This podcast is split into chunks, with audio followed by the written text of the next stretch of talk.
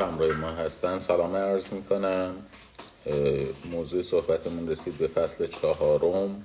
در درس حقوق بین الملل عمومی یک نسبت بین حقوق که حقوق بین الملل و حقوق داخلی شعن و جایگاهی در نزد همدیگه دارند خود حقوق داخلی خود حقوق داخلی از جایگاهی در نزد حقوق بین الملل برخوردار هست. حقوق داخلی در واقع مواضع دولت ها رو در عرصه بین المللی تعریف می‌کنه.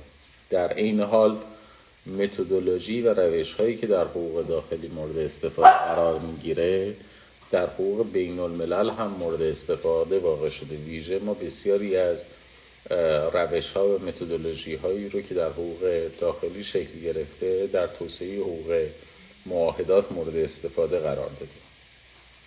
به علاوه اصول کلی حقوقی ملل متمدن هم خودش جزئی از اصول قابل استناد در عرصه حقوق بین الملل هستش. همینطور practice یا عملکرد دولت ها می تواند تشکیل دهنده عرف بین المللی باشه که از منابع حقوق بین الملل تلقی میشه.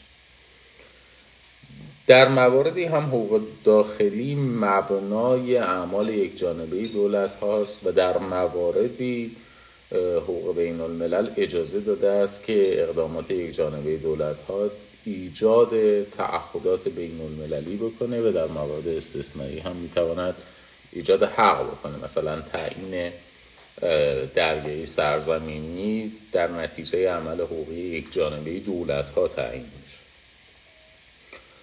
به علاوه حقوق بین الملل ممکن است که اموری رو به حقوق داخلی ارجا داده باشه.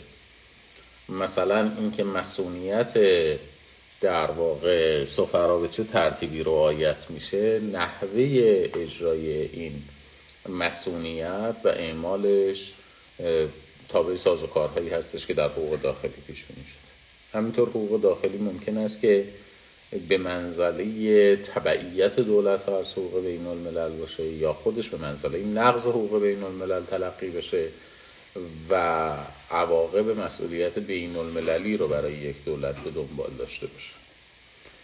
حقوق بین الملل هم در نزد حقوق داخلی جایگاهی داره. دولت ها بنابر تعهد بین المللی خودشون موظف هستند که قوانین داخلی جدیدی وضع کنن قوانین داخلی قبلشون رو نسخ بکنن یا اصلاح بکنن. مثلا زمانی که قرار شد اتحادیه اروپا شکل بگیره فرانسه بخشی از قانون اساسی خودش رو اصلاح کرد. از طرف دیگه قوانین اساسی اصولا وجود حقوق بین الملل رو مورد پذیرش قرار دادن و در بعضی از نظام های حقوقی مثل نظام حقوقی آلمان دارای اثر اجرایی مستقیم هم هست. برخی دادگاه های داخلی هم مستقیما قواعد حقوق بین الملل رو اجرا می‌کنن. مثلا در سوانه هوایی مقررات مربوط به جبران خسارت مستقیما بر اساس معاهدات بین المللی توسط دادگاه های میشه و گاهی هم حقوق داخلی مستقیما موضوع رو به حقوق یک سلسله اموری بر اساس استانداردهای بین المللی اتفاق میفته وقتی که حقوق داخلی ارجاعی میده به حقوق بین الملل مثلا قانون دریایی ایران قانون منطق دریایی ایران وقتی ارجاع می‌دهد به تعاریف اختیارات دولت در منطقه فلات قاره اعلام می‌کنه که اختیاراتی که در حقوق بین الملل اعطا شده به دولت ایران در نظام حقوقی داخلی هم مورد شناسایی قرار گرفته. منهای این مناسبات متقابل یک مناسبات شکلی یا سلسله مراتبی هم بین حقوق بین الملل و حقوق داخلی از رویکرد نظری وجود داره. یعنی دانشمندان رشته حقوق هم می‌پردازند به نسبت بین حقوق بین الملل و حقوق داخلی. بعضی معتقدند که حقوق بین الملل و حقوق داخلی یک نظم حقوقی واحدن و بعضی اعتقاد دارن حقوق بین الملل و حقوق داخلی دو نظم مجزایی از همدیگه محسوب میشن. این مبحث در عین اینکه مبحث سادگی پیچیدگی هم داره یعنی یه مبحث سهل و ممتنعی. به بیان ساده تر کسانی که معتقد هستند به یگانگی حقوق بین الملل و حقوق داخلی معتقدن یک دانش واحدی وجود دارد به اسم دانش حقوق. حالا این دانش حقوق گاهی اوقات در بستر حقوق داخلی تجلی پیدا می‌کنه گاهی اوقات در بستر حقوق بین الملل ولی یک دانشه دانش حقوقه اما کسانی که معتقد هستند که ما یک حقوق بین الملل داریم و یک حقوق داخلی داریم در واقع اعتقادشون بر این هستش که نسبت بین حقوق داخلی و نسبت حقوق حقوق بین الملل این نسبتی مثل مثلا نسبت دانش حقوق با جامعه شناسی با فلسفه با روانشناسی. یعنی دو علم مستقل از همدیگه هستند و استفاده از عنوان حقوق در حقوق بین الملل دلالت بر این نمی‌کنه که این واقعا دانش حقوق هستش. پس بنابراین این بحث بیشتر جنبه نظری داره که آیا ما مثلا حقوق بین الملل رو واقعا حقوق می‌دانیم؟ جزی از گستره دانش حقوق هستش یا یه علم مستقلی اصلا ارتباطی به حقوق در معنای کلاسیکی که ما مطالعه می‌کنیم نداره. مثل بحثی که مطرح هستش آیا طب سنتی واقعا پزشکی محسوب می شود یا نه؟ یه دانشی جدایی از دانش پزشکی. همین بحث در مورد حقوق بین الملل هم وجود داره. ما یا حقوق بین الملل رو دخیل در دانش حقوق می‌دانیم یا دخیل در دانش حقوق نمی‌دانیم. کسانی که حقوق بین الملل رو دخیل در دانش حقوق در مفهوم کلاسیکش نمی‌دونن طرفداران مکتب دوگانگی هستند و کسانی که حقوق بین الملل و حقوق داخلی رو متعلق به گستره دانش حقوق ارزیابی می‌کنن برداشتشون این هستش که در واقع ما در مورد یک علم واحد صحبت می‌کنیم. کسانی که طرفداران مکتب اراده گرایی هستند یعنی حقوق رو ناشی از اراده می‌دونن در این حال طرفداران دوگانگی حقوق بین الملل و حقوق داخلی هم هستن افرادی مثل تریپل، آنزیلوتی، اوپنهایم. اینها حقوق بین الملل و حقوق داخلی رو بنابر روی کرده اراده گرایی یک دانشی مستقل و جدایی از حقوق داخلی ارزیابی می‌کنه در مقابل طرفداران عینیگرایی که در جلسه قبل در مبانی فلسفی حقوق راجعش صحبت کردیم. طرفداران مکتب عینیگرایی به یگانگی حقوق بین الملل و حقوق داخلی اعتقاد دارن. یعنی معتقدن هر دو به نظم حقوقی واحدی تعلق داره این گرایش هایی دانشی افرادی مثل لوفور، کلسن، جورسل، دوگی، لاترپاخ افرادی هستند که به یگانگی حقوق بین الملل و حقوق داخلی اعتقاد دارن. اونهایی که معتقدند که بر اساس اراده گرایی دوگانگی وجود دارد بین حقوق بین الملل و حقوق داخلی دلایلی هم اقامه می‌کنه میگن مبانی حقوق بین الملل و مبانی حقوق داخلی با هم دیگه تفاوت داره منابعشون با هم دیگه متفاوته. تابعانشون تفاوت دارن. خصوصیت و ساختار حقوقی متفاوتی دارن. اعتبار قواعدشون هم با هم دیگه فرق می‌کنه. نظام پذیرش هم درش متفاوته. پس بنابراین حقوق بین الملل و حقوق داخلی نمی‌توانند نظم حقوقی واحدی باشند حالا هر کدوم از اینها رو بخوایم بررسی بکنیم. یعنی کسانی که از نظریه دوگانگی تبعیت می‌کنن. یکی از ادله که اقامه می‌کنن تفاوت مبنای حقوق بین الملل و حقوق داخلی است. گفته میشه مبنای حقوق داخلی اراده یک جانبه یک کشوره. حالا که مبنای حقوق بین الملل اراده مشترک کشور هاست پس بنابراین جنس اراده در این دو نظم حقوقی با هم دیگه متفاوت. از حیث منابع هم عرض کردم معتقدم که تفاوت وجود داره. یعنی گفته میشه منابع حقوق بین الملل معاهدات و عرف بین المللی است. حالا که منابع حقوق داخلی قوانین و عرف داخلی است که بین ماهیت عرف داخلی و عرف بین المللی هم تفاوت وجود داره. چون عرف داخلی ناشی از عملکرد تابعان غیر دولتی است. حالا که عرف بین المللی نتیجه عملکرد تابعان دولتی تلقی میشه. از حیث تابعان هم با هم دیگه تفاوت دارن. چون مقررات حقوق بین الملل حمل می شود بر کشورها و سازمان های بین المللی حالا که تحمیل قواعد حقوق داخلی تحمیل قواعد هستش بر افراد و اشخاص حقوقی داخلی بنابراین تابعانشون هم با هم دیگه متفاوت از ساختار هم با هم دیگه متفاوتن. به این معنا که حقوق داخلی مبتنی است بر یک نظم سلسله مراتبی اقتداری.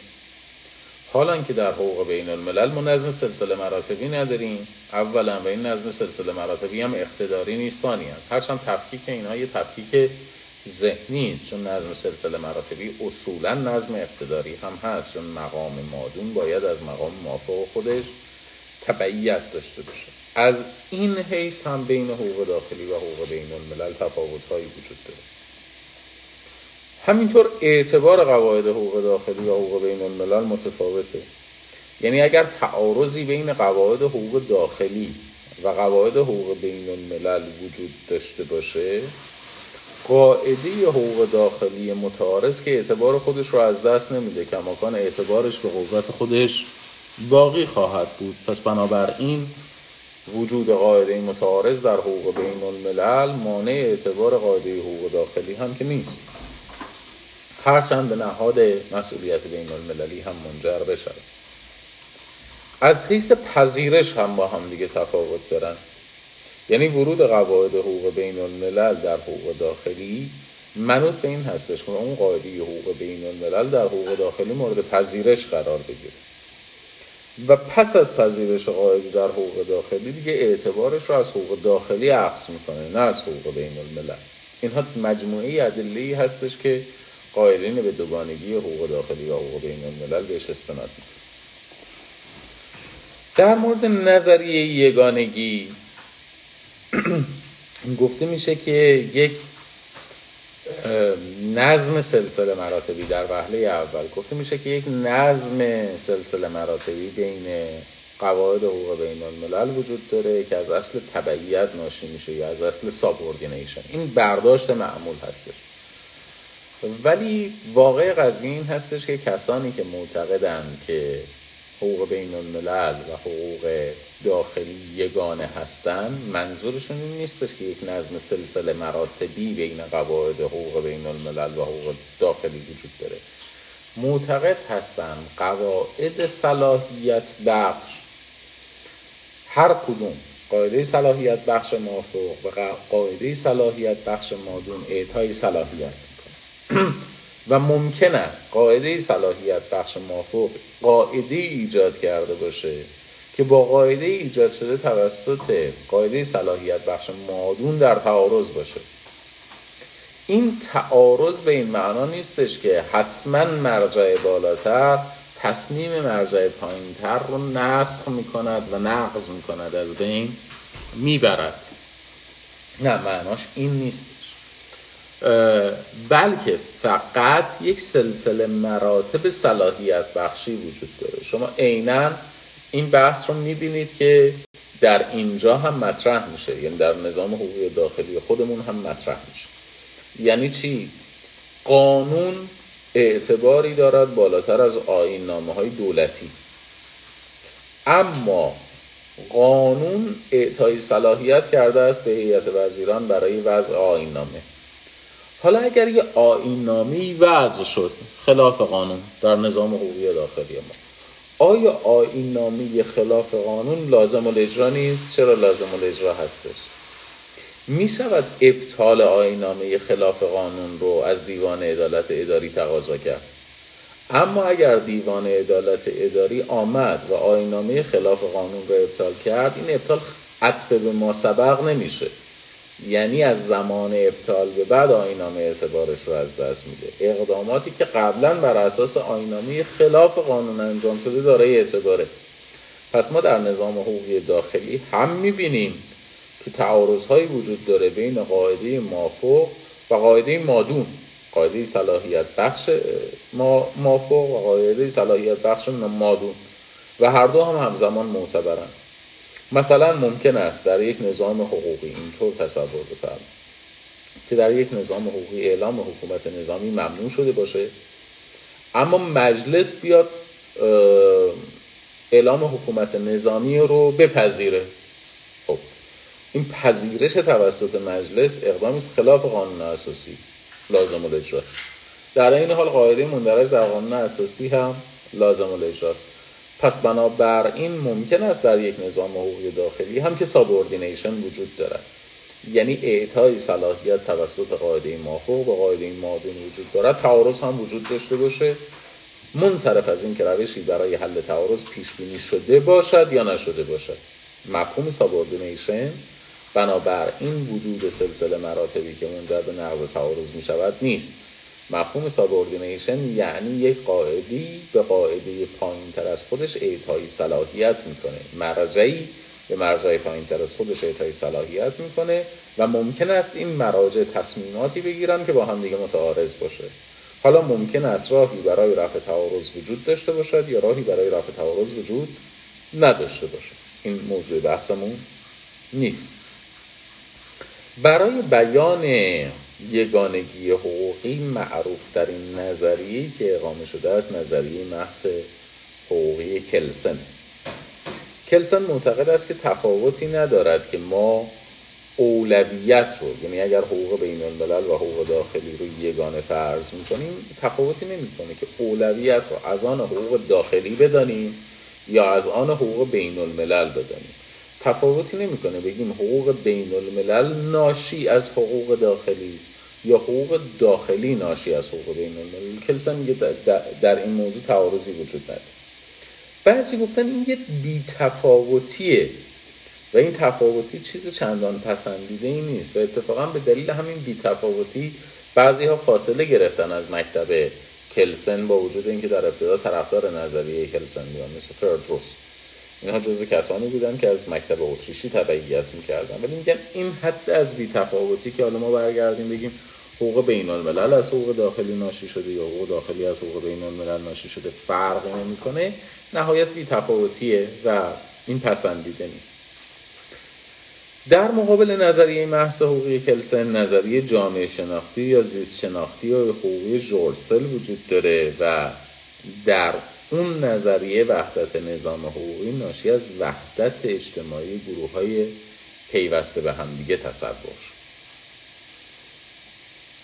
همونطور که خدمتون عرض کردم در بحث از یگانگی حقوق بین الملل و حقوق داخلی این سوال مطرحه که خب اگر حقوق بین الملل و حقوق داخلی یگانه هستند اولویت با حقوق داخلی است یا اولویت با حقوق بین الملله حقوق بین الملل از حقوق داخلی ناشی شده یا حقوق داخلی از حقوق بین الملل ناشی شده. بعضی از حقوقدان ها اعتقاد دارند به یگانگی حقوق بین الملل و حقوق داخلی با فرض برتری حقوق داخلی. این نظری یگانگی با فرض برتری حقوق داخلی تحت تأثیر عقاید حقوقدانان شوروی توسعه پیدا کرده و بر اساس اون حقوق داخلی نهاد صلاحیت بخش به حقوق بین الملل فرض شده و در نتیجه حقوق بین الملل به حقوق عمومی خارجی تقلیل پیدا کرده. یعنی میگیم منشأ اعتبار قواعد بین المللی چیه؟ حقوق داخلی.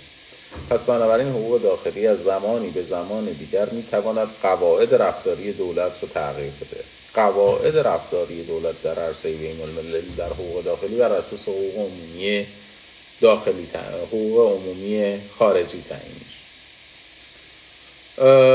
طرفدارانی هم داره مثل طرفداران مکتب علم مکتب بن آلمان و ارزم به خدمتتون که بعضی از حقوقدانان فرانسوی هم بر این اعتقاد هستند. دلایلی هم اقامه می‌کنن در خصوص برتری حقوق داخلی بر حقوق بین الملل. از حیث تاریخی میگن خب اول حقوق داخلی شکل گرفته بعد حقوق بین الملل شکل گرفته. پس بنابراین وقتی حقوق بین حقوق داخلی اول شکل گرفته حقوق داخلی منشأ پیدایش حقوق بین الملل. از حیث ساختار حقوقی هم میگن برتری داره حقوق داخلی بر حقوق بین الملل. چون کشورها می‌توانن تعهدات بین المللی خودشون رو نقض بکنن. و در این حال در مقابل هیچ مرجع بین المللی هم پاسخگو نباشن همینطور از حیث منطقی میگن اول باید یک دولتی وجود داشته باشه یک نظام حقوقی داخلی داشته باشه بعد بره سراغ روابط بین المللی. و همینطور برتری قانون اساسی بر تعهدات بین المللی اینها مجموعه دلایلی هستش که اقامه می شود در خصوص برتری حقوق داخلی نسبت به حقوق بین الملل خب همه این دیدگاه هایی که قائل به برتری حقوق داخلی در مقابل حقوق بین الملل هستش نقد هم شده. گفته میشه که تقدم تاریخی حقوق داخلی دلیل بر برتری قواعد حقوق داخلی در صلاحیت بخشی نیست. من مثال خدمت شما عرض بکنم. نهاد نکاح نهاد حج اینها نهادهایی هستند که از لحاظ تاریخی قبل از اسلام هم وجود داشتن. اما منشأ اعتبار حج امروزه چیه؟ منشأ اعتبار نکاح امروزه چیه؟ نظام فقهی اسلامی است. یعنی در واقع یک قاعده ای رو اسلام مورد پذیرش قرار داده. حالا اینکه اون قاعده قدیمی تر بوده معناش این نیستش که اسلام ناشی می شود از نهاد نکاح قبل از اسلام.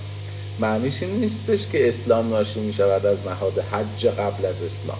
یک سلسله نهادهایی ممکن است در هر نظم حقوقی وجود داشته باشند بعد یک نظم حقوقی دیگه این قواعد رو از آن خودش بکنه.